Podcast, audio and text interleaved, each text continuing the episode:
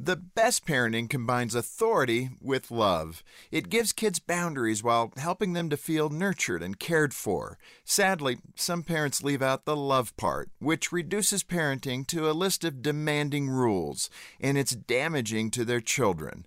This is Jim Daly with Focus on the Family. My stepdad Hank was all authority. His parenting was as simple as because I said so.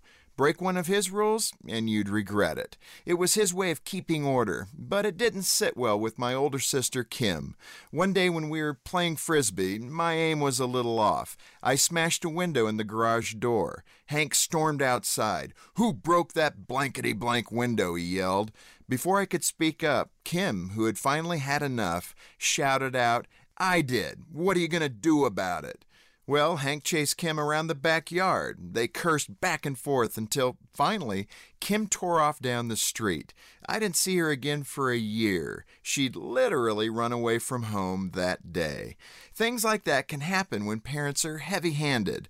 How much better to discipline kids with love, understanding, and respect. Kim's response to that kind of parenting would have been completely different.